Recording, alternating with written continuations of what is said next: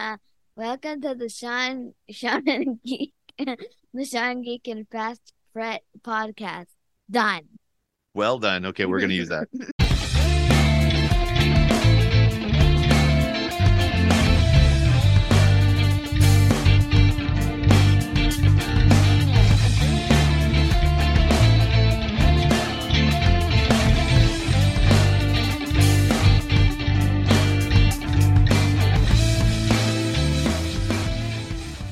looking at that um that Zoom recorder thing you that field recorder. That's really because I've got a few things I want to try out with the Petty podcast, and some of it will be location because it'll be just too difficult to do it. Yep.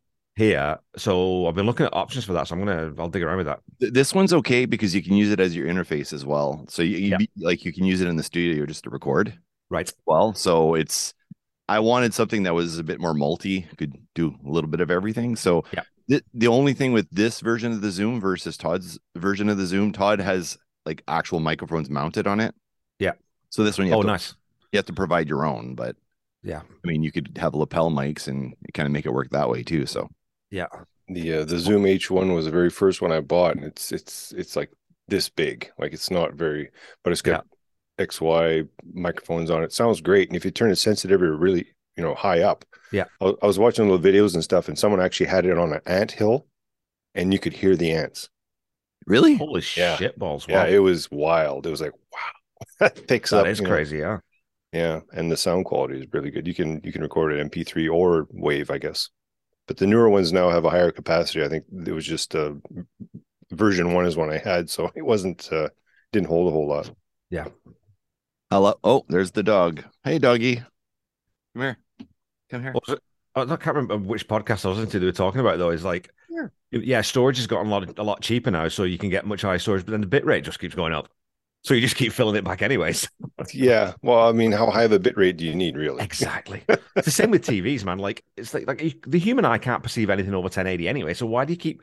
You can't tell the difference between, unless you're getting like a huge, huge screen. You don't need 4K. It's crazy. I think I think it's more the re- the uh, the refresh rate that that's more important. It's like Yeah. especially if you watch YouTube videos. If you watch it in 60 frames per second versus 30, it's like smooth as glass. Like you Yeah. don't, you know, It's a bit freaky sometimes too. Hey, like with I remember like the first time you see those that that It's high HD thing. It's like, oh, that's a bit. It's a bit too real for TV. I don't know Yeah, if I like yeah. that or not. You know. Yeah. yeah. Um, for sound level, how loud are my kids in the background? Can you Can't hear hear them at all. Okay, don't hear them. Awesome. Yes. Zoom does a good job of that, man, filtering out. Like I've had that conversation with a few people. It's the tech, the AI tech for doing that kind of stuff these days is just bananas, you know? Okay, Luna, Luna, Luna, Luna. I have uh my breakfast is on the table, so that's Oh yeah. but we get her on camera. So not not not to break uh the the jovial mood that we have. This this is going to be Luna's last weekend. Oh Uh, no. Yeah, we're putting her down on Thursday. Her uh her Cushing's is caught up with her, so I guess by the Oh time, man, I'm sorry to hear that.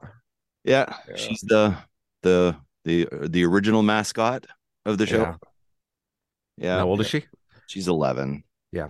but yeah all her all her health stuff is caught up with her and she's starting to get to the point where she's not feeling good she can't get comfortable Yeah. so there's a nice last smile there for because todd wants to see her i know Yeah. Uh So d- Luna, luna's actually she she's proposed to todd a bunch of times for marriage and, uh, she doesn't care that you know donda's in the picture she's gonna weasel her way in. She gets on my lap and she gives Dawn to the stink eye. yeah it's awesome Mine.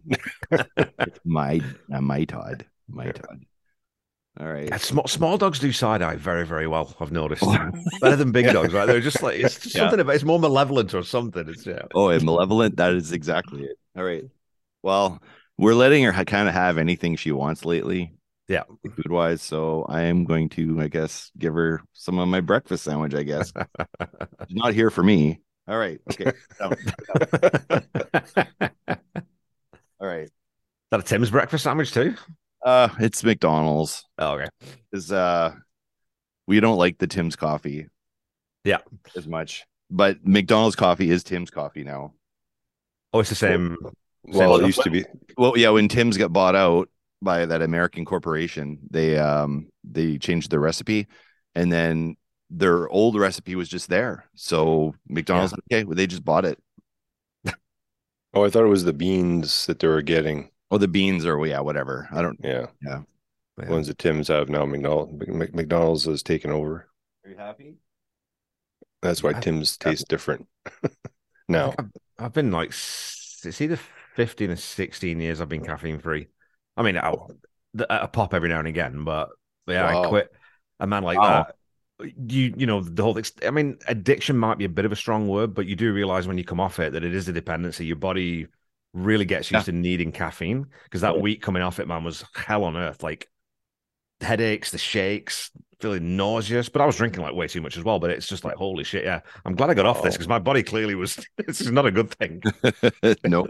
So what what type of uh so now when you wake up in the morning, are you kind of lethargic still or are you energetic energetic or your body get your body switches back. I think. Like I drink a lot of water, and so as long as I give myself enough lead time, like I don't usually take call. I don't take work calls before sort of nine o'clock. So I want to give myself time to wind into the day.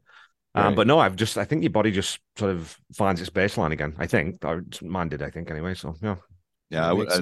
I would agree. I, I was coffee free until I met my wife, and then I was pretty much told that not optional. You're marrying a Portuguese. You want to marry my daughter, my Portuguese daughter, and you don't drink coffee? No. You don't drink wine? No. oh yeah, yeah, yeah. Okay, we better tune you up. so I had my first espresso. And uh when I went to Portugal the first time, uh boy, Yeah. they every single coffee shop, give them an espresso. Needs to be a man. yeah. Yeah, so- I'm I'm I'm I'm on my fifth one yeah. drinking it. I'm I'm just gonna go for a quick run. I, s- I- I was I was in great shape on on that first trip. Before we went, I I even like Sylvia's like you, you got to pretend before you go because I'm I get I I I wouldn't say I'm a ginger, but I, I'm I'm a freckly freckly right. and um and I I, I pre pre planned or pre gamed like for for tanning and all that and went out there and I, I looked you know I actually looked good for the first time in my life and then I came back and I was like I put on 12 pounds in in those three weeks I was there Wow. yeah So you look totally different, tanned Yeah. and, and heavier. and then all of a sudden for some reason the other thing Who's that happened because it's a Portuguese thing I I couldn't seem to button my shirts past my belly button like I couldn't go any buttons so I had the shirt open just like all the Portuguese men and I'm Yeah. sweating with them and in you know the You're just like you're just like one of the gang now. Oh, you just was, fit yeah. right in. and I had a tan so I was like I didn't I didn't look like you know yeah. That's funny. so so I'm I'm officially according to Sylvie's dad I'm now 51% Portuguese I actually crossed that uh, that that mark there so So you gotta get a, go get a European passport. You know, get on that. Oh, oh, I am actually. That's why when we're going, I'm, I'm that's what I'm. I'm going to set up my own bank account out there, and I'm going to open up like a small investment because you invest in the country, and your wife's already has dual. Then, um, you know, I'm in line to. Oh, really? Oh yeah, Oh, yeah. Oh, that's kind of cool. Yep. And then uh, we're looking at internet while we're out there, so I can okay because they never sold their, they never sold their home Right. when they when they got married. Sylvie's parents got married. They never like the house that he built with his own hands because of course he did because he does that's what he does. They never sold the house, and it's beautiful, and it's all concrete. Like even the two by fours are all concrete two by fours and stuff like that. Like that's how they build there. Wow. So it's a beautiful house, and so it's like I want to set up so I could work out there. So maybe in the summers, I could work remotely from out there. Like wow. So that's that's kind of what we're doing. We're gonna suss that suss that stuff out. So for the oh, people at work that are listening to the show, they're like, "What the fuck is he doing?" I'm still working. I'm just I'm over there. working, yeah. I'd Wow. start it We all work remotely anyway now, right? So what is it? Well, doesn't matter where you are. exactly. I'll start at two in the afternoon, work till ten, you know, and then still have the weekends and still have the mornings, right? Which is too hot in the afternoon anyway out there. So, yeah. Do they siesta the same as the Spanish, or oh yes, they do. Yeah, yeah. yeah, definitely. So two to ten. What? So what time is it in Portugal? Like, what's the time difference? It's six hours from now, so I don't even know what time it is. Six hours. Yeah. God, Yeah, the guys so- are calling you from work. What are you doing sleeping? Three in the morning. But two to ten's not bad because it it is really hot, like it, especially in Yeah. August. Um, the last time we went, it was like the average daily temperature is about 45. Oh dear God. Yeah. And it was, and at night it would cool down to about like 22, 24 degrees. Wow. 45. Oh Yeah. my, that would I would just die. Yeah. It was, Pe- pe- you know, people ask Canadians how do you deal with the cold. Well, I'd I'd much rather have honestly would much rather have minus 40 than plus 40. I just I don't know how I deal with that. and, and the other thing is, I didn't know this was going to be a, a all Portugal episode, but that's okay. Um, uh, no air conditioning. Yeah. because only the rich people have air conditioning. That's kind of it's kind of a thing there, and Well- no one has screens on their windows. So at night, when it, the temperature does drop and you might might get a nice breeze, well, you open the windows and all the bugs come in. Yeah. So some of them have like the not the fish nets or whatever they're Screen? called, uh, the screens on their beds Yeah. and stuff, because all the bugs come in at night and No, it's the windows are open. They come to warm up. Yeah. So, oh, hey, Well, I So get the that. con- careful there. Sorry. She's no, pulling, pulling the cords out. Does the concrete structure keep the coolness in? Yes. Okay. Yeah, big time. Yeah. It, it it has a whole different um thing. Like even the floors, like you're walking on the floors and it's all concrete floors, right? It's not uh hardwood or anything like that. No. Yeah. Just so and it's it's cool. Like it's cool to touch that. Your feet actually get cold if you're barefoot, which you are most of the time. But it's it's nice. Like their their layout's good. Like you go in the backyard, you go pick a peach from the tree and have your breakfast and they grow their own um they don't grow their own grapes and stuff so they make their own wine and but i mean he bought that like that would be like four or wait 50 years ago and he bought it for nothing because real estate there is well, at the time at least was way cheaper than here and he bought a tract of land and he just built took him took him a while to build it and he built it and then yeah. you know there just wasn't a lot of work out there so he just moved here and and he hmm. was working right away yeah he did good for himself I'm always super intimidated by those kinds of guys who like can build a house. yeah It's like oh, I don't have any of those skills. Like if the if the bomb goes up and we have to reset back to cave, I'm I'm. It's going to be at least like a thousand years before anyone needs a database again. Well, Like, I don't know what I'm going to do. Like well no you know what you're going to do is you're going to go find you're going to learn portuguese and you're going to go seek out another survivor that's portuguese and then uh, they will look after you okay. yeah and they'll make they'll make their own their their own uh, moonshine which they call um uh aquadent that's Okay. for moonshine. They'll make you some aquadent because it'll warm you up in the cold nights and in the apocalypse. And we'll, we'll follow Sean to Portugal. There we go. and what the one thing the the, the Portuguese men what they do, and, and I'm uh, trying not to generalize too much, but what they do is they make this aquadent, and it's like it's a clear liquid. Uh, it's it's a little syrupy, and it's just pure pure hoo- hooch. And Yeah. what what they'll do is they always try to hide it from the women, right? So they're so they'll oh they they put it in like a seven up bottle or a sprite bottle or whatever and it's clear so it's like no no no it's just a seven up uh, you know? and then but uh, there was one one time i think it was sylvie's sister she really she was hot and she's like oh god there's some seven up she grabbed it started drinking oh no. she was a kid yeah let, us just say sylvie's dad got in a lot of trouble over that one Wow. yeah but it's it's it's pure like like they they put Just it ethanol. yeah, yeah, yeah. And they put it in their their espresso. So they'll have like a, you know a little mini cup of espresso and they'll just put a little shot in there, like Oh my have god. it their espresso. This was before Red Bull and vodka. Yeah, yeah, yeah. What's that? The Irish do a similar thing, right? With poitín. So it's sort of potato whiskey. Oh whatever yeah, else. okay, yeah, yeah, yeah. And it's so it sounds like the same kind of deal where, you know, I remember going to the first time I was in Northern Ireland. You go to the bar with all the RUC guys, all the cops, and they say, hey, get some poitín. Well, this thing, like, it'll take the enamel off your teeth. It's just so strong that if you leave the cap off, Yeah. the whole thing will evaporate within like two or three days. Wow. It's just, and you're putting that in your in your stomach. Oh my god! And it's awful as well, by the way. Oh yeah, yeah. Absolutely undrinkable. It's just get you drunk. Yeah. Really. So yeah, so we're yeah we're going this summer. So very excited. Nice. So yeah, you're still the rest, I mean, I, and I the rest, the rest of Europe is it's all cooler than Britain. That's the, that's the first thing. Like we, we Brexited and we got away from all the cool places because there's nothing. cool in Britain. Like it's all grey and bloody raining and and we get the opposite thing, right? So over there, there's no AC in the building. Same thing. There's no screens on the windows, but because it's all brick, it just retains that once it gets hot, it just retains all the heat. So you can't, Yep. you just can't get cool. Like it's just it's like living in a furnace or a, like a pizza oven or something. It's brutal. Not that it gets that hot that often. but- Yeah, but yeah, oh. Wow. that's that's that's on the bucket list. Is our background part of our background is Irish, Right. Kind of like to do.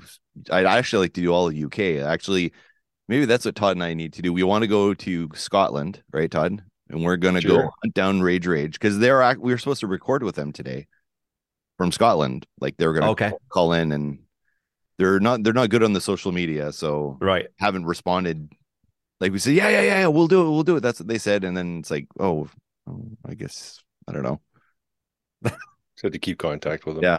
But they're they're busy. They actually shut down the podcast. Like their podcast is my favorite podcast. Yeah. Same Yeah, I think you here. were talking about on the last episode of the one before you were Yeah, talking about. multiple Yeah. times. Yeah, multiple Yeah. times. yeah. Yeah, it's just a Scottish version of uh Sean Geek Fast Fret. That's literally all it is. and we've ripped them off. We purposely stole some of their topics, and then I'd send them a message later. We stole your topic this week. It was awesome. I find that though in, the in the indie podcasting thing, we're all doing that, right? Though we're Oh, all sort of it's like it's like the blues. We're just we're just borrowing where it's homage, and we're just you know making sure. sure that the thing carries on. And Yeah, I mean, look, at Corey with with his show, like, like, but he like he just said, by the way, we stole everything from Pod of Thunder. You know, yeah, but I think he I think he I don't know. I'm not that hopefully none of the Pod of Thunder guys, but I think he improved it a little bit. I think there's just oh, there's a couple of format points that make it I even agree. more interesting. You know, Oh, now I stole his format lock, stock, and completely just didn't. Yes. I was like, yeah, that works. Let's do Yeah. that with Queen. Like, Yeah, yeah. I, we thought I, don't know if you heard the story. Um, Todd and I came up with the idea of doing a, a track a track a, a track an episode for Van Halen some Right. time ago, but this came right after. This came right after. So we had an episode where we are talking movie soundtracks, and you know we. Todd's like, oh my god, uh, T two and uh, Guns N' Roses, the Guns N' Roses tune, and Yeah. and then we would play like a little like let's just play a little clip so people understand what song we're talking about. This is before we were punching in audio clips. right. And then we did that, and then there was that. I think was it ACDC Todd or something. Anyway, Mm. it was all big bands. Like it was like the biggest bands, like and it was Warner Brothers and BMG bands, pretty much. Yeah. And then we played, you know, and it was like 30 seconds here, 30 seconds there. And at the time with the podcast host we had, it would auto create an episode on, YouTube. So there would be like just a, a page of the logo and and Yeah. auto uploaded to YouTube. So we posted the episode, and the next day we get five cease and desists. Oh, it was Heart. Heart was one. It was Heart, Guns N' Roses, ACDC, Yeah. um, some- Berlin. Berlin. Maybe oh, maybe it was Berlin. Um, take I wonder which song. uh, t- yeah, exactly. I remember searching for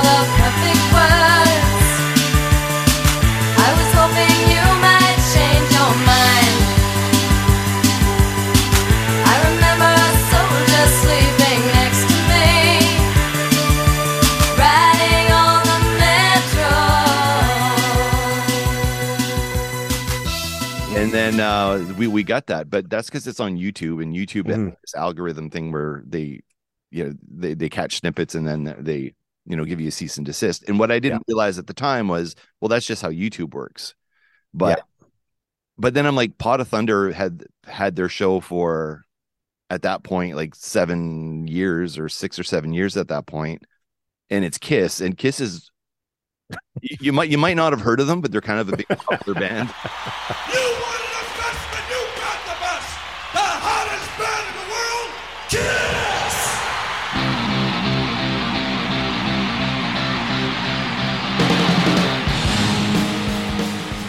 they're doing their seventh end of the world Yes.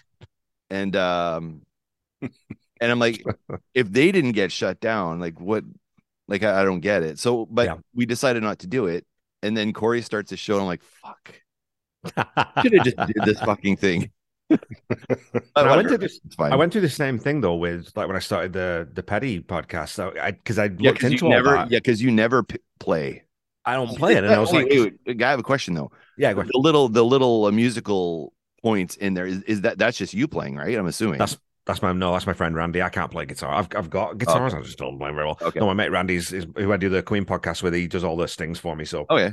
Because those, But, those are um, awesome. I, I almost like that yeah. better in some ways, but anyway, go on.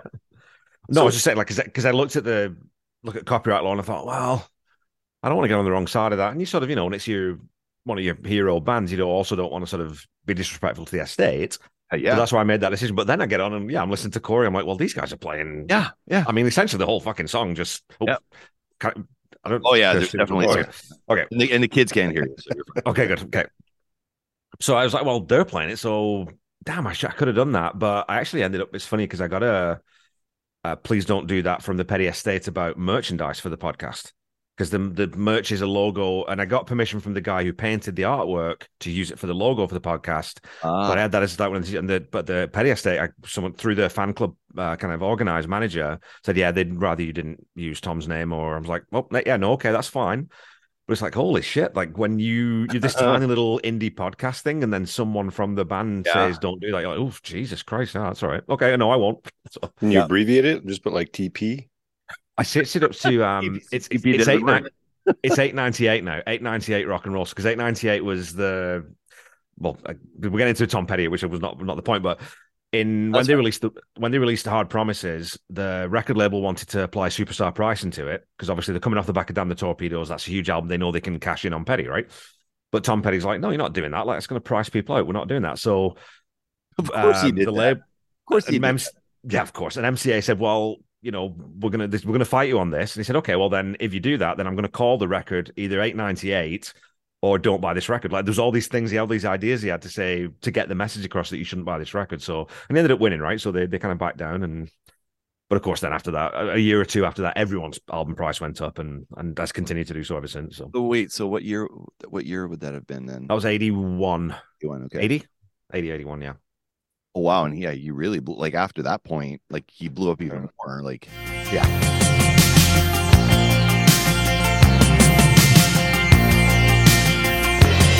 You don't come around here no more. You don't come around here no more.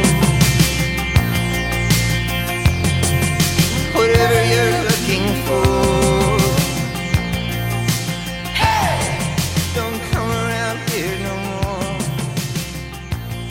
Um, I listened to it. Uh, not not something I would go out and buy. Like it's not the Van Halen to me is is is is I guess uh, Kevin's version of of Tom Petty. Yeah. uh, that's that's my that's my niche, I guess you could say. But yeah, Tom Petty's fine. Yeah, I Listen think your his band, I think your band needs to cover Tom Petty, Todd. Uh, I think actually we do one of their tunes. Actually. That's was. That's where I was leading. Like I'm Yeah. sure your band plays that Petty song. Let, let me guess. Uh, free? No, not free falling. It would have to be a rocker. Todd doesn't remember song titles at all. By the way, Nope. It- it- it's the song. You have to sing the whole G. thing It's so the one can- that start, It's the one that starts in G. Oh, oh, that one. Yeah. Oh, well, that's funny. Oh, you go. Oh, yeah. I'll, I'll I'll I'll say the song and say, "Oh, that's not Tom Petty." or or when or when Dome would play. uh, Okay, we're gonna do Descend or whatever, and it's like, which one's that one? It's the one that goes da da da da da da. Oh, that one. Yeah. Well, it's the same thing. Now I've got a set list, and I have to put down what note I'm going to start on, or something. Right. Like just just so I know. Do okay? Do I start in at the same time as everyone else, or do I kind of just sit back and wait for you know to get cued in, type of thing? So, yeah, I'm not good with. with was gonna, oh man! Every, every time we go see li- go see Dome live, like the bass player always starts the song. I don't. know. It must be that's a super interesting creative choice. No, it's just to make sure that the guitarist knows what song they're doing. yeah. Well, even even Is even it this Oli, one? Like even Oli didn't know the names of any of the songs because he's like, I don't give a shit about the lyrics. You know, I don't. like, all that matters is how awesome I am on drums. Like that's what his attitude always was, right? But Alex, drummers, eh? Oh yeah. Well, Alex, like Alex, like it, it- really, it was Al- Alex would come up with the riff. He'd come in with the riff, and like the total agree. Like as as a creator of of licks and stuff, Alex always came out of completely out of left field. wow. Like, Yeah. What the like that doesn't even make sense. And I I remember Todd watching, going, I wouldn't have played it that way. Pretty cool though, but. so Alex would come up with the riff, and then he would talk to me, and I would come up with like a, a vocal first, not even a lyric, but just like the the melody. Melody. And and there was always like a really concise, like okay, the the the the the the chords you're picking. So this is this is this is a rocking song, but there's an underlying undertone of something under there. So, and then we would he would we would I- think this is how it worked out. I think we'd have like a song title. And we'd start with song title only, and then it's like, okay, Sean, go right. Yeah. So, So, you do all the lyrics. I did all the lyrics. Yeah. Yeah. Yeah. So then it would, but the but the lyrics had to capture the the mood of the title because we would actually we had a whiteboard. I, I don't know if you remember this, dog. We'd have a whiteboard Yeah. on the wall, Yeah. and we'd have the song title, and then we'd kind of break down what we were doing, and then I would have to try to like like the, we, we had one song called Pinprick. I'm like, what the fuck am I supposed to do with that? Pinprick. like where the hell did that come up with? But Alex says, yeah, just say a name and like that, that that's what because that that's the feeling he was getting when he came up the Yeah. lyric, right. And it's like, oh god damn it. Like I like that. Was- I, I made notes on the. I mean, that one. That you know, you don't always get a bass led bridge, no, and that really trashy splash cymbal. So I was like, man, Yeah. that's pretty freaking cool. I love that. I love that splash he had. It was just just fat. Just Just sounds nasty though, right? Yeah. You know, it's got that really dirty kind of yeah. he hit it hard too, man. Holy crap.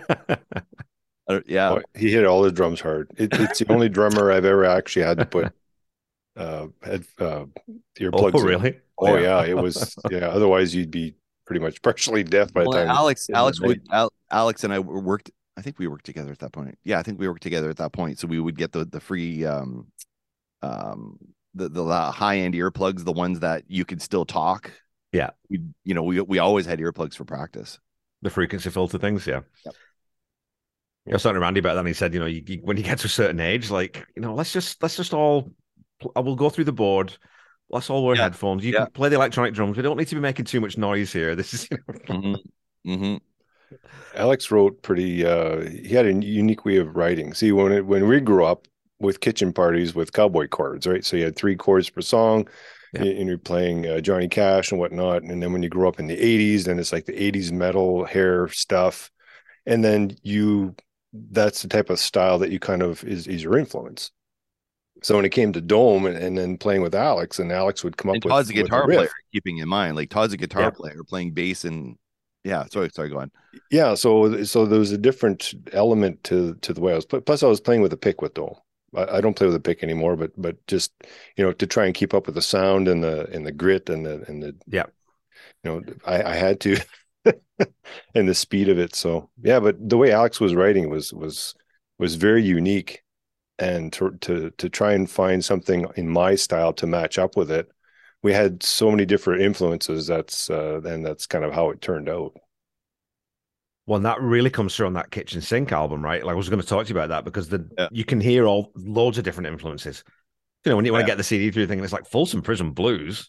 I've listened. I've just listened to Dome, and I'm going to get this. Is okay. This is going to be really cool.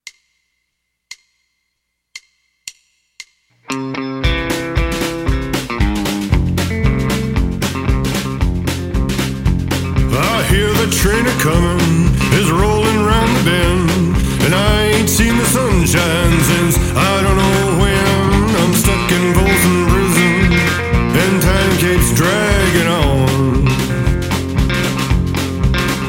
But that train keeps rolling on down to San Antone. My What, so singing did you- debut. Oh, was that you on drums? Was that you on drums, Sean? On on on Folsom. No, Todd, yeah. Todd I did everything on Folsom. Everything because That's that all that Todd. shuffle's not easy to man. Like as a drummer, I always appreciate when someone can play that snare shuffle. Oh, he's properly. a, he's he it's pre he programmed. He it's Oh, programmed. programmed. this- okay, fair This enough. was this was through that drumming program. What was it called? Uh, I have I have it too because I I sometimes I'll use it as um just to to save the save the tempo and then I'll just go record it myself. Uh, Yeah. yes. So I just wrote, I put that on Reaper. So I'd, I'd listen to the song, I'd have it in the back, and I go, okay, well, it's so many parts here, and then it goes into the bridge, and it goes in. So I wrote the whole thing with the drums first. Yeah. Then I grabbed the bass, and then I put the bass line over top of it, and then I grabbed my telly, and then I did the telly portion over it, and then I did the singing after at the very Right. end. So, yeah, so it was it was pretty much all homemade except for the drum part. But Yeah, yeah. so not bad, not bad for first time vocal. I think not, First yeah, time? yeah. first time Todd's first time. I'm not. Oh, wow. I'm not a singer. Well, you can fill me, man. It sounds pretty good to me. yeah, well, thank you. we played it. We played it for mom. I remember you sent it to mom. Yeah. Mom's like, "Oh my god, your brother can sing too." Well, yeah, like yeah. I can't walk and chew and play and chew gum at the same time though. That's a problem. Like even with our band playing bass, Yeah.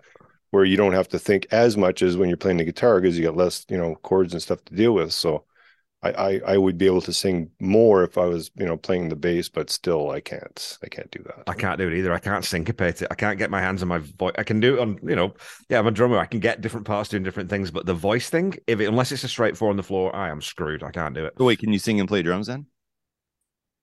You know what? I don't. I I can sing along, but I, I've never tried it like in a pressure situation where I actually have to keep good time. So I don't know. I I couldn't do it, but then there was one band, our, our old band, Classic Embers, right? That Todd and I were in with my dad, with our with our dad. Okay. And uh, I was the singer in that band, and then we had a drummer, Dick, and he was the the, the you know the drummer, but occasionally Dick, well, I got to go on business or whatever, right? So th- there was one time. So I'm singing Todd's guitar, Dad's bass, Bane is rhythm guitar, and we had that other Dave guy on acoustic. Dave, Yeah. what's his name was? I think it was Dave. Yeah. Yeah so we, you know we're we're we're practicing and then dick can't show up. So then my dad's like oh dick's not here to play drums. Sean will play drums. Like well who's gonna sing? Well you're gonna sing. So you know oh we'll just move the microphone behind the kit there and then you'll be fine. Don't worry about it. Just need the harmonica and the uh, chest expander and the and the little cymbals between your knees. Just So- one man band. Yeah. so that yeah that's how i learned. And then um when classic embers we had uh there was a big uh i don't know i don't know if i should say this on on air but let's just say that there was a parting of ways with my dad and, and classic embers and then todd followed right after because you know dad's not there with Actually, I think I was going first. were you going first oh you were was- yeah. first yeah and then that, I had young young left. kids, and it just got to be too much. but i stayed because i was kind of having fun so then i beat i just became the drummer and then uh they brought roger in to sing and uh i don't know if i how old were you guys back then? Like how old would you have been when you were in that band? 20s. Okay. Yeah. Right? I think yeah, it would have been 30s? 20s. Well, you're yeah, Well, yeah, I was probably thirties. Yeah. and then um, so I would I was drumming, and uh, I I I sang like on lead on a couple of songs or something. Like we let Roger sing, which was a huge mistake. like I'm not saying I'm a great singer by by any stretch of the imagination, but Roger was god awful. And I I'm sorry, Roger, if you're listening. You're probably not because I don't think you liked me, but um, uh, it, it was it was it was bad. So uh, so the so the ones that I got to sing was uh I used to do Ahead by a Century on the drums and vocal. Oh wow. Okay. really hard Yeah. because the, the beat on that song I don't, I don't know how familiar you are with that song it's Yeah. not normal traditional it it's that drummer thing i'm just going to do something different very very difficult. And then uh, new orleans is sinking. I did b- dual double duty on that. Jeez Louise.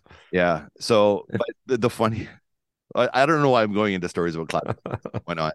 Because that's what we do here. It's albuquerque time. Hmm. Say, you know, I knew I should have made a left turn at Albuquerque. but uh, there, wa- there was one show so that we, they were so they brought a different bass player in because it wasn't my dad and it was this other guy i can't remember his name but holy shit was this guy good. And by good i mean he was playing rock songs because it was easy. Like oh, Oh yeah. you know, this is weekend thing for me. He'll come in and, and he didn't practice nothing. He just came in just started playing. He was fine. But his background was all kinds of music. He played everything. This guy was amazing. I wish i could remember his name.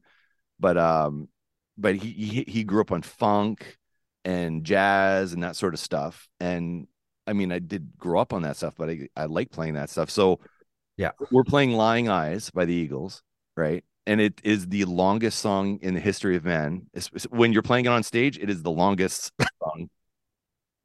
And um and me and the bass player are looking at each other like okay this is a song where we could actually leave the stage and no one would notice the bass player. So we're like okay whatever. So we're, we're playing we're in, we're we're at the the eleventh verse in the song. Is this li- is this practice or is this? Oh no, this is live. This is live. This is in uh, Okay. uh in on uh, Ontario. We played in Ontario.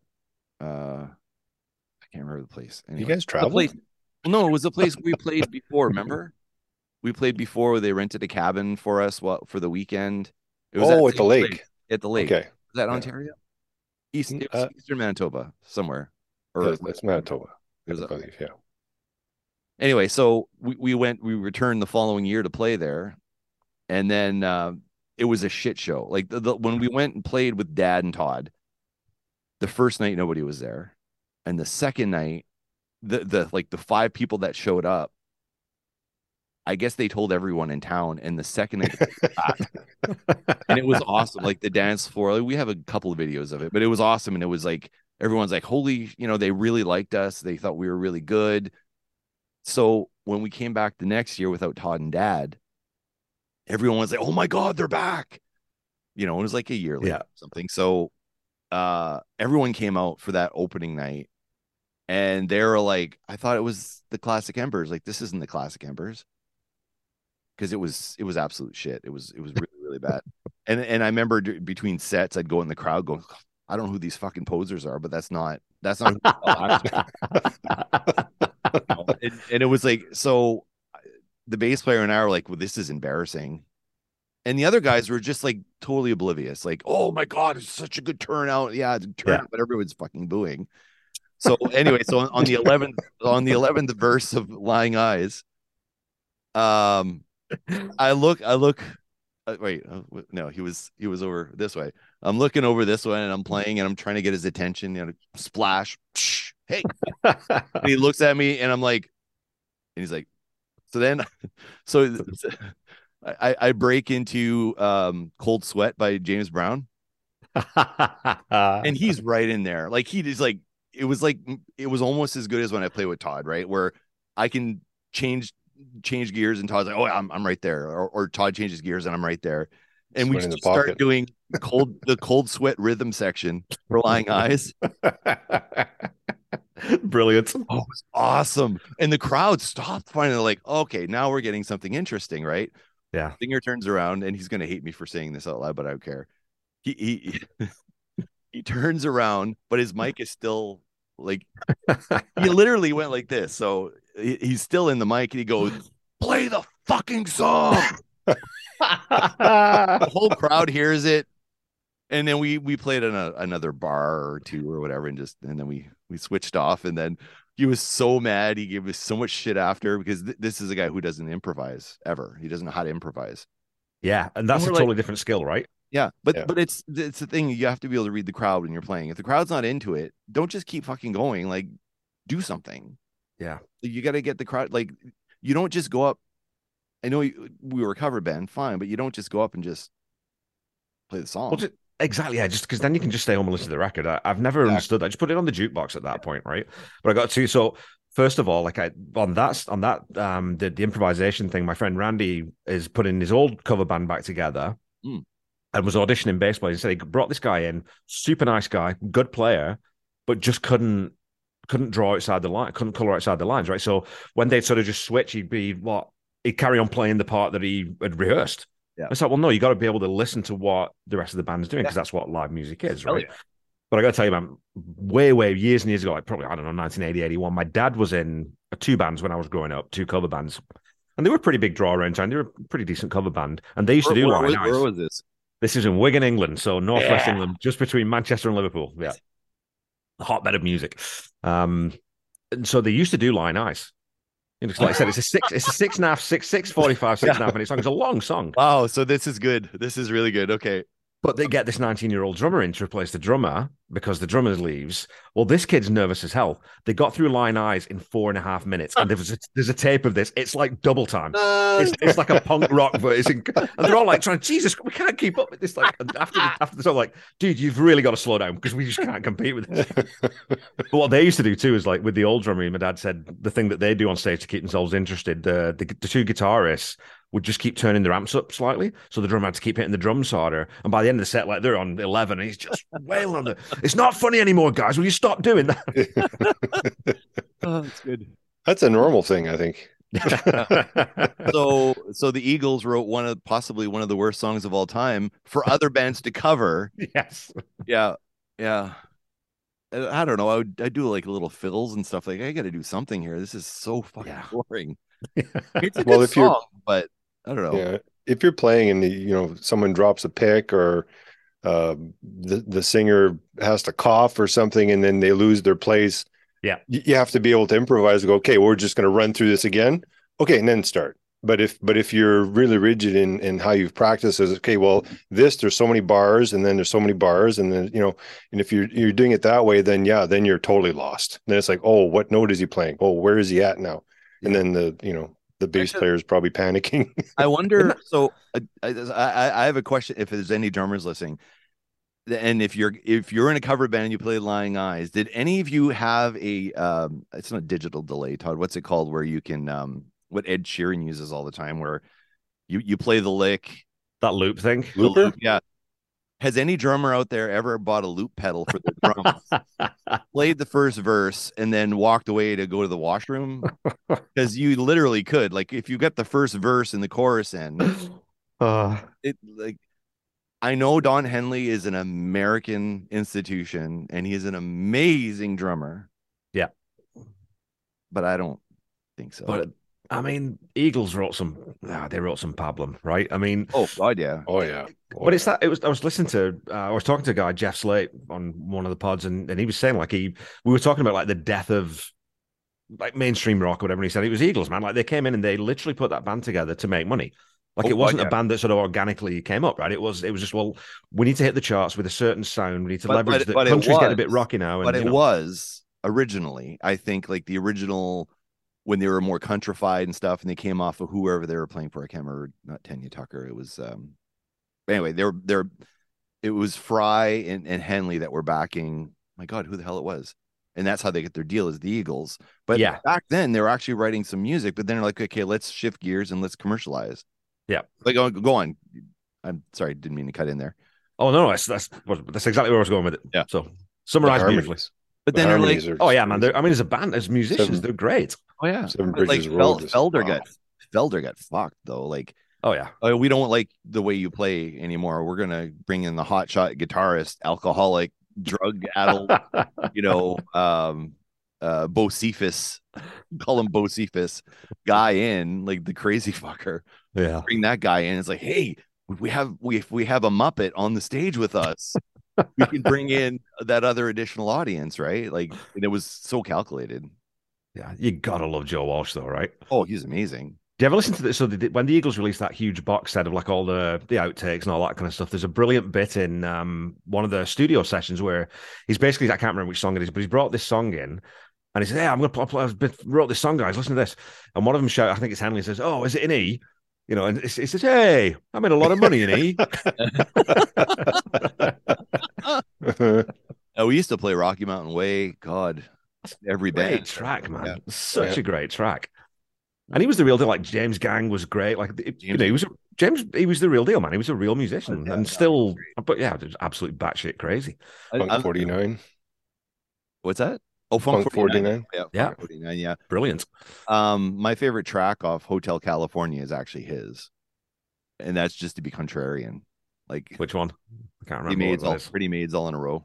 Oh yeah, yeah. That's the Joe Walsh song, and it's That's a really good it's- one. It's it's weird. It's different. It's experimental. Like I don't even know. Like, is there even a chorus in that song? It's just like him playing and just it just feels like kind of real. I guess I don't know. Like it's not. You can tell he didn't write. Okay, I'm going to write a hit single. No, he just here's my here's my song, guys. You know. Yeah. It's a laying down with your headphones on type of type of uh, song. Just kind of just immerse yourself. What's that so hard too? Like I don't those guys down in Nashville or like the, the pop hit factories to sit down. Like, have you guys ever sat down and thought, I'm going to write a song today? Because really, usually it's just got to the idea just comes right, and then you got to be ready for the idea, and either you know you sing it into your phone or you just sit down and actually play something. But I've never like anytime I've thought, oh yeah, I've got a bit of free time, I should sit down and try and write something. Nah, not happening. I did that once. Did you? yeah. That was flying. Oh, cool. Seriously? Yeah. Oh, okay. I, I said, okay, how do you write a song? because th- every structure is different. I mean, a jazz song will write it a certain way, a rock song will be a certain way. So I went and I went, okay, well, what's the meat and potatoes of a song? Okay, well, you got the the intro, you get the chorus, you get the break, uh, break, you know, just, just how it's all structured. And I went, okay, well, I'll do this part here, and I'll do this part here, and then I'll, this part will be here, and then and then I did it, and it was like, okay, there we go, there was the song. That's So- super cool. yeah, Oh, I've never sat down and done it that way. It's like, oh shit, there's a riff, and like I'll, I'll be right Yeah. back, and I'm singing the riff in, in my phone or, or or whatever. Like, but I, but it's weird though. Oh god, the dog just left a really interesting smell. Actually, I'm gonna pause for a second. I think she's gotta go. Okay. An interruption in the podcast. M- must be the sandwich. Maybe there's eggs in it or something. yeah. Yeah, flying's great, man. Because I'm I, I love Sat- I love Satriani, and that's that's where I sort of that, that that's what it puts me in mind of that song because it's got that really nice melodic lead guitar, Oh, but the rhythm section is kind of interesting. Where it, I was just like, you know, all the shredders. I'm not really a, a metal guy, and I'm not really a shreddy guitar kind of guy. But so I love Steve Vai, and I think he's just one of the coolest, most genuinely brilliant people on the planet, and he's probably a better guitarist than Satriani by this point. But I always like Satriani's ear for melody well, because it's just they're just way more melodic his tunes, right? You could you could imagine those being melody lines being sung in a lot of his in, a lot of his songs. So I always kind of gravitated toward that. So flying always that's what it reminds me of. Well, for the love of God, when I listen to that one, Oh. that, that, one- that that's another one where you can kind of just lay back, put your headphones on, and just get lost on the song. Yeah. that's, that's uh, yeah, he's, did, he did some awesome writings, both of them, both Yeah, for Satch and and Vai. 'Cause- But surfing with the alien man like that went that hit. The, I mean that was top ten, right? I think in the US It went, it went one or two times platinum. So for for an instrumental. An instrumental Yeah. rock guitar album's really unusual. Yeah, Satch, I, remember- had Satch Boogie on my on my uh, telephone uh, answering machine. Oh my! I That, I, that- I, I, that- I played it, and then I had it. You know those little Oh, you played cassette it, tapes. I played it, and I was that was kind of the beginning of my answering machine. It would come on, and I'd say, "Hi, I'm not here right now," but and I'd be playing that. Did you you do the ever- dive bomb? That that ridiculous, horrendous Oh, yeah. dive bomb where he sounds like he's strangling his guitar to death. Yeah, Yeah. I think so. Yeah, Unreal. oh yeah, I- Todd was Todd Todd still have it somewhere. Definitely dive bombed. Yeah. I remember like we I I was oh God, I was like I don't know how old I was. It was grade nine or grade ten or whatever. And uh Todd's band, uh, Todd, Todd Todd doesn't even remember what his band was called, but they were called Mytoma or Overload. Overload, I think it was. yeah. And they were, you know, they just play the school, you know, like whatever. Would they call it? uh Not tatatak. What they called it?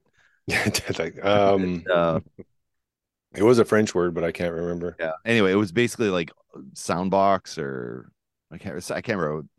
But anyway, so Todd's band would play, and they never had a singer because there was never a singer. Like, so they're Right. okay. What bands have instrumentals? So they play a Rush. But anyway, so Todd Todd's behind the curtain before the curtain's gonna open. And then Todd's behind there doing horse whinies out of the guitar and elephant sounds and and they're like, what the hell? Everyone's like, what the hell is that? Like, just wait, just wait. Like, you know, that's my brother. I remember that. I don't know if you remember That's that. awesome. Yeah. Yeah, we were playing. Was it Roy Orbison's uh, "Pretty Woman"? Mhm. And then during the break, I was, I was doing uh, "Eruption." Oh, jeez. It fit in. It, Yeah. it, uh, just the way it kind of just par- a part of it, not the whole thing, but That was Was yeah, it- those were the good old days. Is is a question for you then? Well, both of you, Todd, but Todd is there's the guitarist. Like, is I'm the one the single best hard rock guitar part that's ever been played by anyone? Big question, I know, but I listened to that isolated guitar track on YouTube at least once Yeah, a you were mentioning that. and it I'm- blows my I'm- mind every single time I listen to it. I'm the one. Oh, you don't know the song? Of course, you don't know song titles. right? Yeah, exactly. Hang on, I'll I'll actually bring it up here. yeah. It, it sounds super familiar, and um, as soon as I hear it, I go, "Yeah, that's the one." Yeah, that's the one. I'm the one. Um, Yeah. Ding, ding, ding, ding, ding, ding, ding, ding. I can't, you can't hum it, right? It's just, but it's got that really specific Eddie Van Halen shuffle to it, and you can tell when you listen to the isolated guitar track that it's one take. That was No, if- one. I, I think if it's the same one I'm thinking of, yeah, I, I I tried doing that. I was able to to get partway through the song, learning it, and then I just kind of gave up on it. But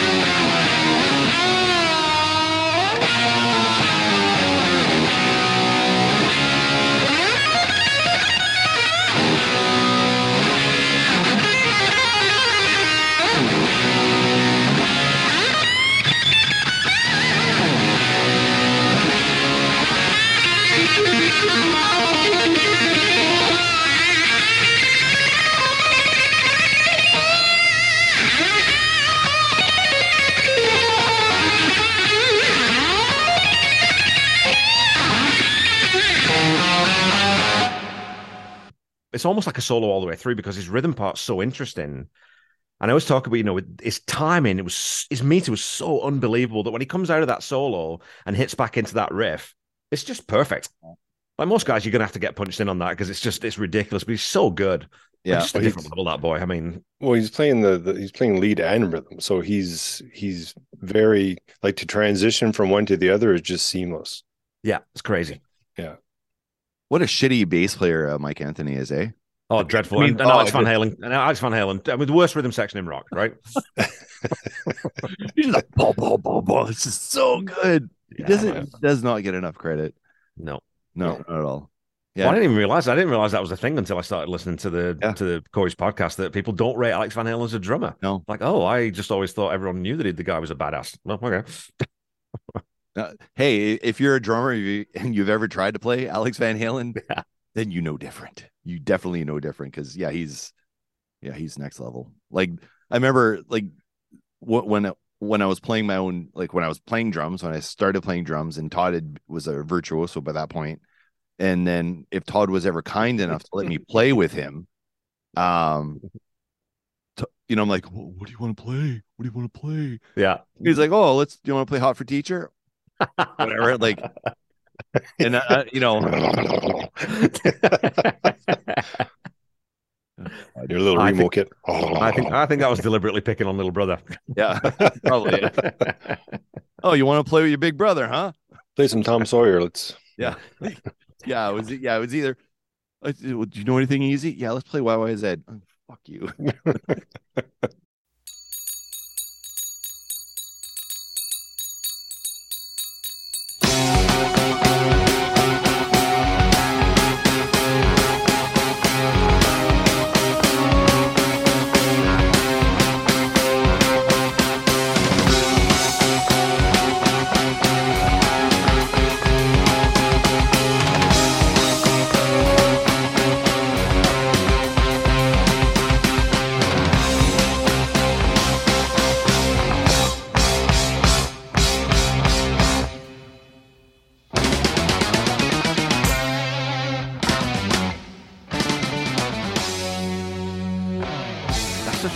Mind. Like, like you know, when you start writing songs, like you say, you get a riff and you can play around that, but to compose some of those things that are so complex and they got so many different movements. I don't get you, I don't even get where that comes from, man. Because there there must be like six different ideas all sort of glued together, or they're just on a different level where they're writing about like a classical musician, or yeah, because yeah because with with with neil i think he was right like he didn't like does he ever play the same beat twice in any songs like he's actually he's actually composing he's not just you know if like n- not not to jump on acdc but and he's a good he's a very good drummer but there's like two beats that he plays right through all the songs Yeah. so but he's never just coming in and okay i'm just going to do this you know like he's always No. like writing sections like he's he he he must read sheet music I, I was thinking and he's probably Different style, yeah. You know r- writing the stuff out because it's just so complex Well, you get the guys like Johnny Cash and the, the you know the cowboy chords, right? These guys have probably Yeah. never taken a music lesson in their life, right? So they've they've just taken picked up the guitar, started singing, and and that was it. When when you get to these jazz players or you get these people that are go to MIT and and uh, you know it, it just blows your mind. I mean, even YouTube now you you'll see a six year old you know playing something and you look at it and you just like you just want to take your guitar and go okay that's it I'm done yeah. this I can't, you know, compared to you know to these guys. But uh, I think writing, I, I regret in a way not taking music lessons with theory and stuff because I think that's where that all comes from. Yeah. Because especially Rush, I mean, uh, when I listened to Rush, it was like, oh my god, how did they come up with this? Like this, this is this awesome. And for me to sit down and you're used to, you know, cowboy chords and that's all you know. So it's whatever you're taught. So if you go to music school, Yeah. and you and you get all these different influences or, or however they teach it, at least the theory part, and this wheel of fifths and stuff, and it's like things that I'm totally oblivious of. I've just I just kind of play by feel and by ear. So to have that knowledge under your belt to be able to to write some of these songs, I'm sure that's that's where a lot of that comes from. Yeah, it's, it's mathematical, right? It becomes that sort of really sort of okay. Well, we have to go to this chord really here, Yeah. to make that transition. But yeah, well, I know. Like Phil, I was thinking too, like you're talking about ACDC, like Phil Yeah. Rudd. Yeah. I think Phil Rudd's tom toms. I think are in the same shape now as when he bought them because I don't think he. I think he uses them on one. There's one tom Phil on one song maybe, yeah yeah exactly but he's not there for that. Right? He's just there for the backbeat. Just keep the backbeat going. You got Angus Young. You don't need anyone else messing around in the background. i don't call them toms i call them knots because i not hit them at all you know And just just Where out of curiosity, what, what what what accent was that? I'm just I'm I trying to pin it down. and and whenever I do accents, that always ends up sounding German or Russian. So I don't know.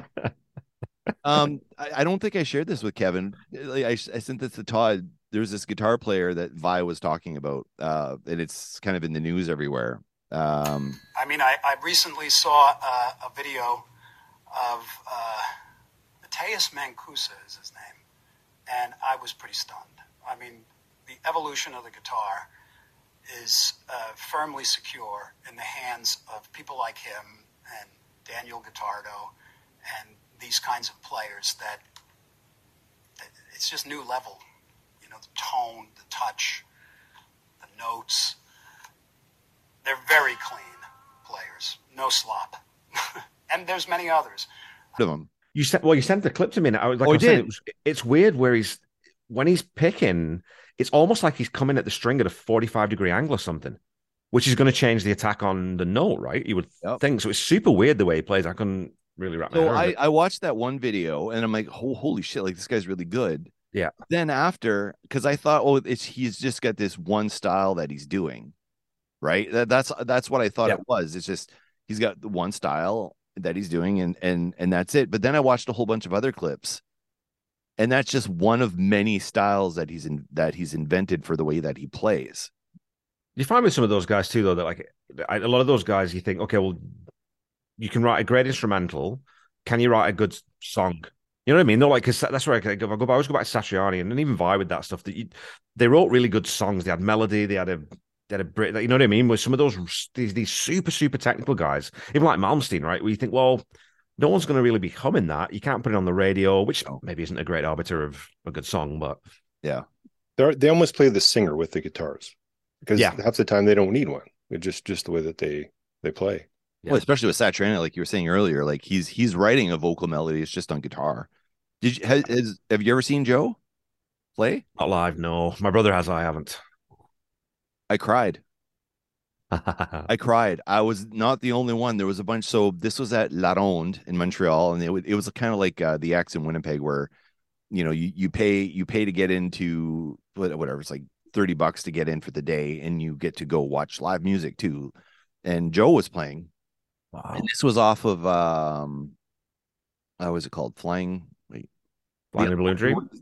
Yeah, is that uh yeah, the one with the where he's singing uh, on like Yeah. tracks on the album. So he was just that had just come out. And um and he was playing Stu Hamm was on bass. Like like come on. anyway, he's playing and I, I wasn't super familiar at that point. Like I'd heard I had I, I mean I did have surfing with the alien, but I wasn't like I didn't have anything beyond that. And uh and there's me and a whole bunch of guys, you know, they've got their vests on with Metallica on the back and Megadeth, Yeah. and they've got all these, you know, the, these bra- these bracelets with all the studs on it, and like all these big burly like biker looking guys, and it's all of us in the audience. And then he broke into um, uh, "Always with You, Always with Me," the song he wrote for his dad. Yep.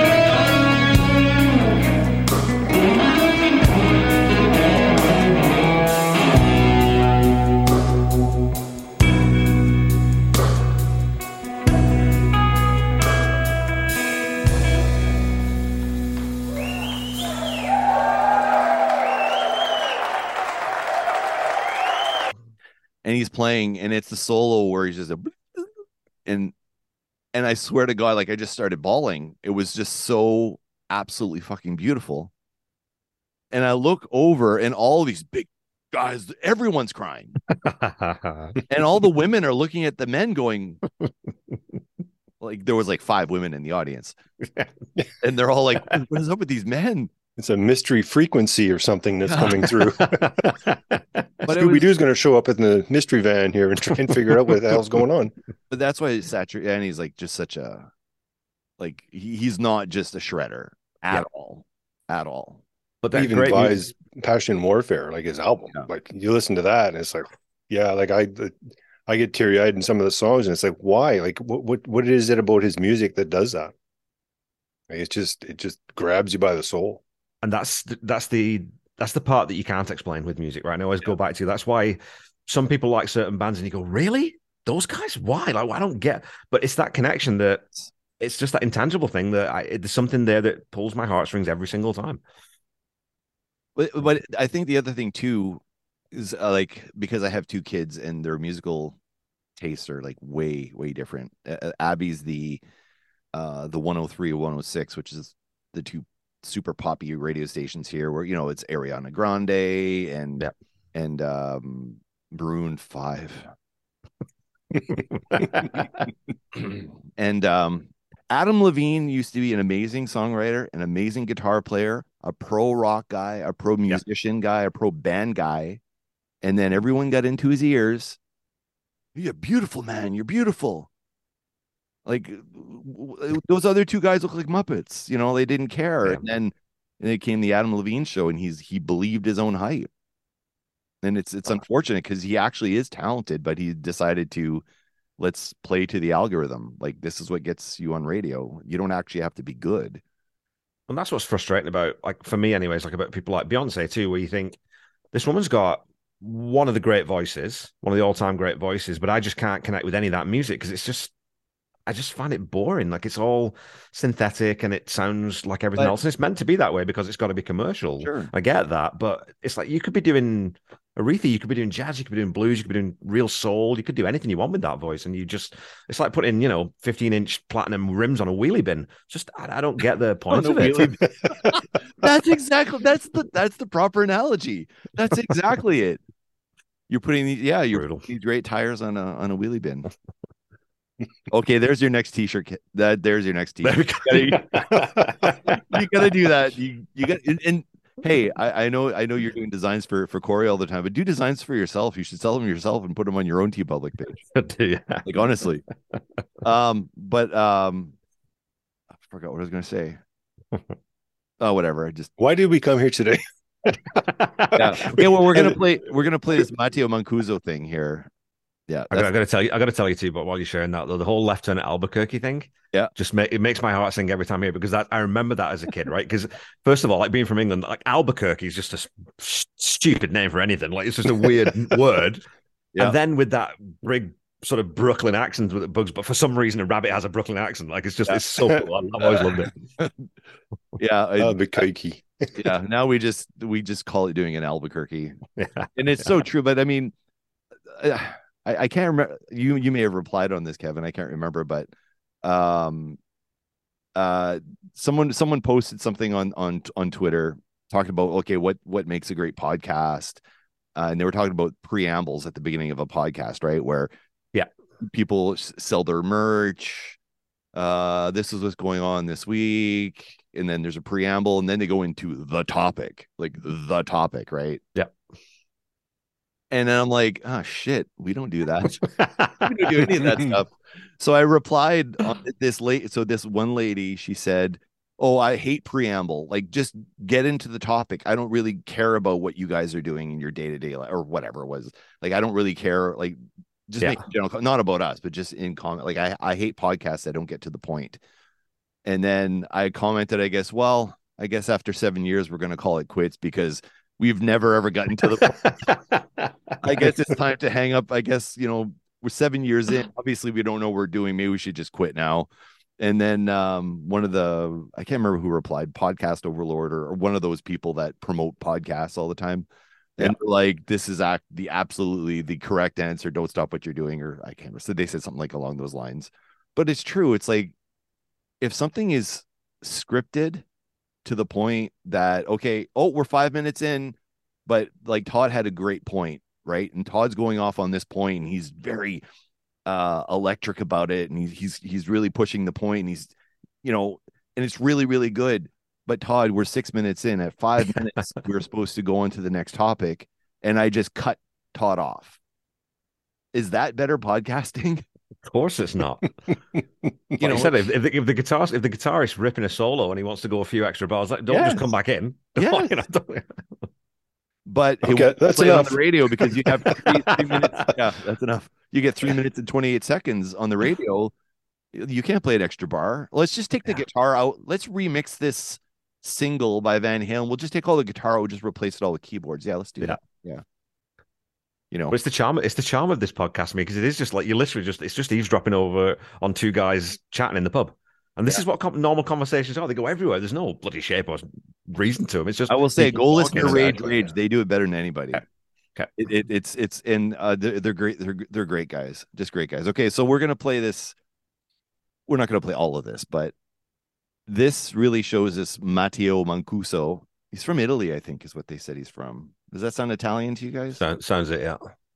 Um, but in this clip, he's he's showing some of the various styles. Like they're showing some of the various styles he does. So it's not just that weird picking thing he does, where he's like playing a bass on guitar sort of thing. But he's there's other things he's doing as well.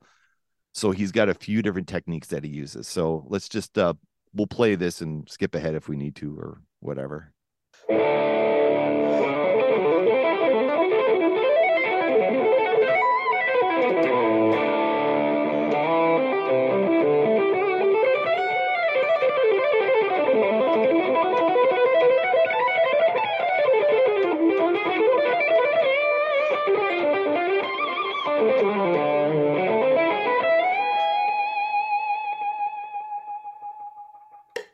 Mark Knopfler.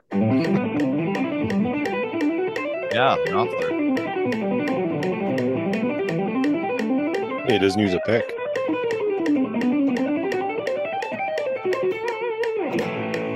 Wait till he breaks into country.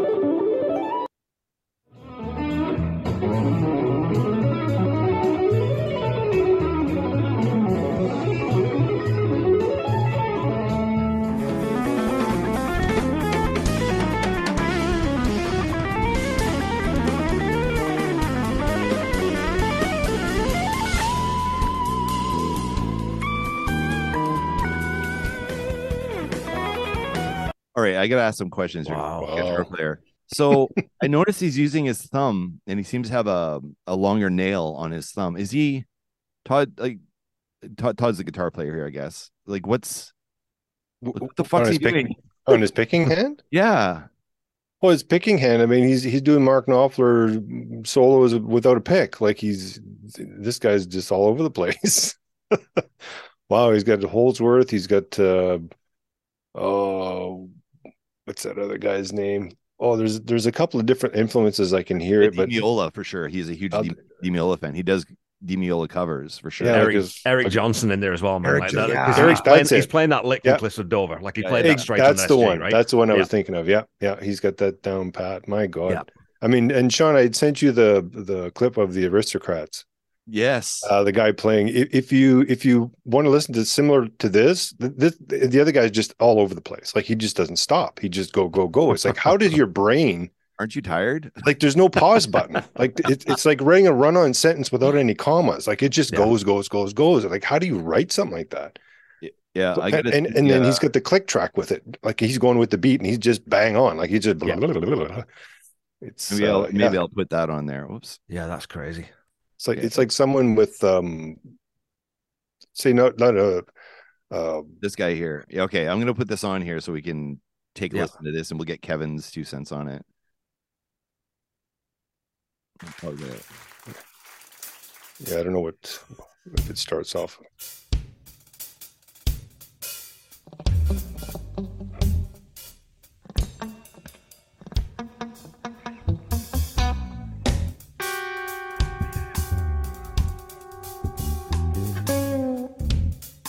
Drummer's good. Yeah.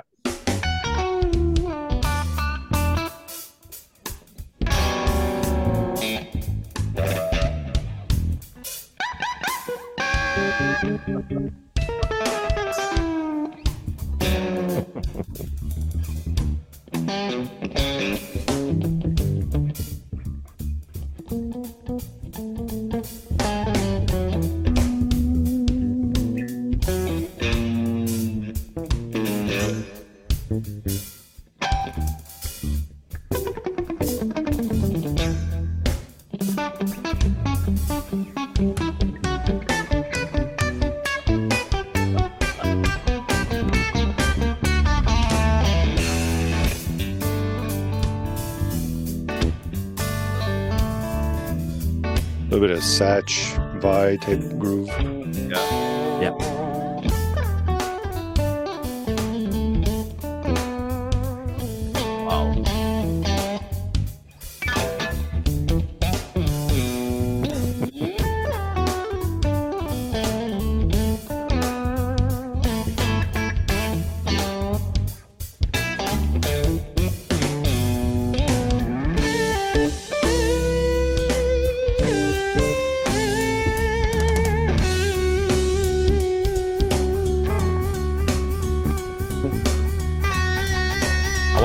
Drummer is, man. This cat's cool.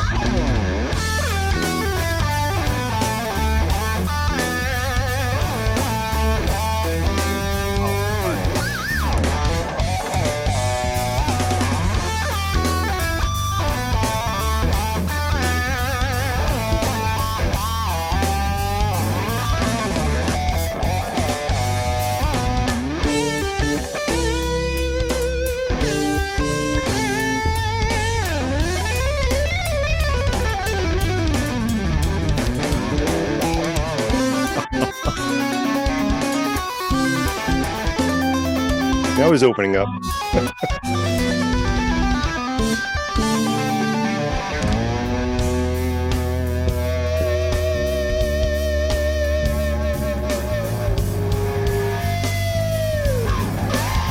Guys got two snare drums.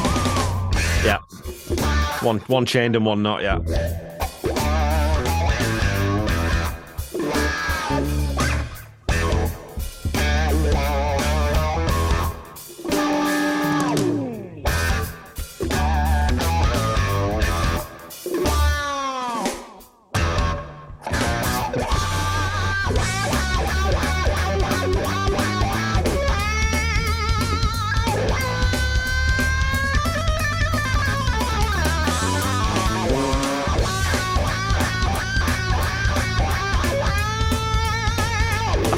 Super Satriani, hey? With that one on it.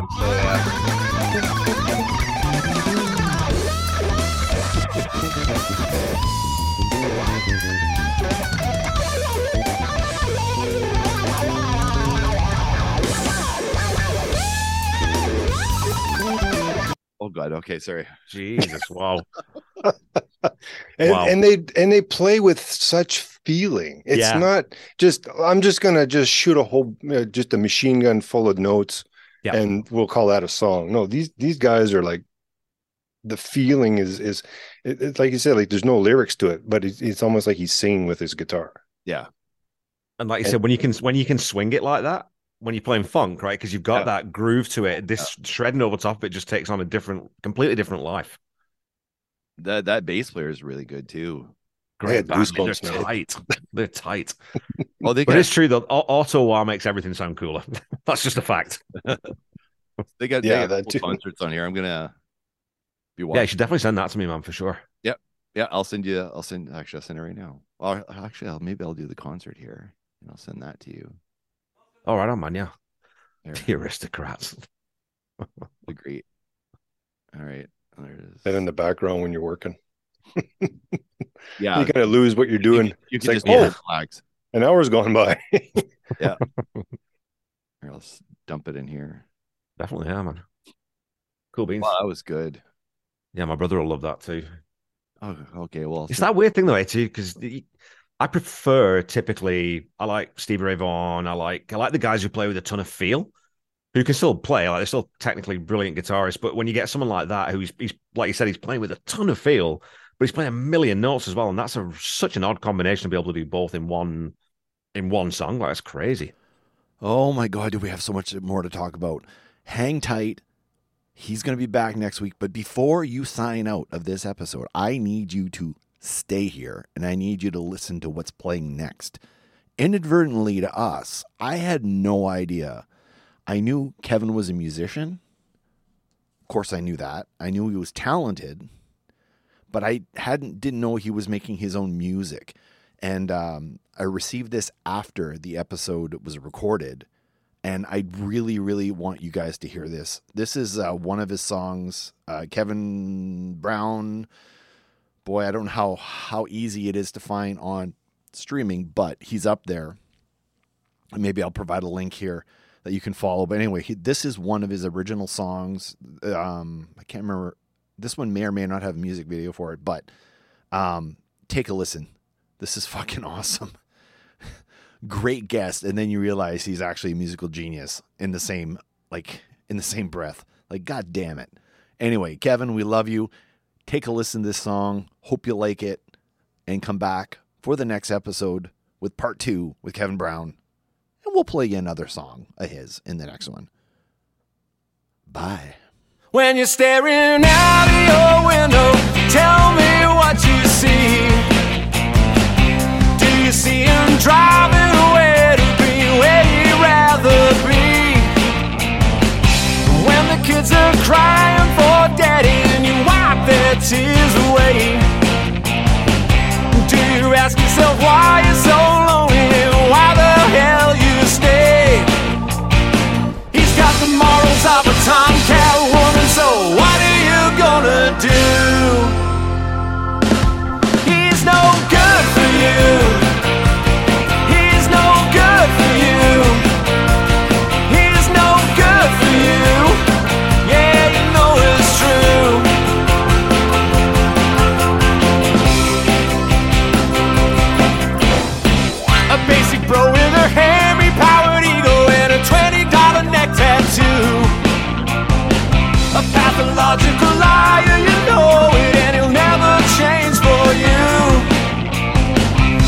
remember,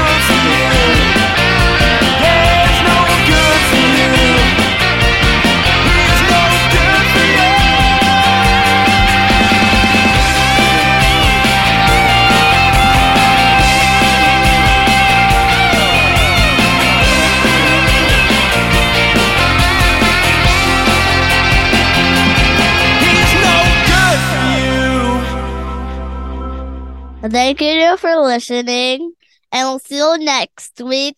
And bye. Have a good day. Fans of the Sean Geek Podcast, this is the Core Geek talking at you. Did you know that the Sean Geek Podcast has merch available?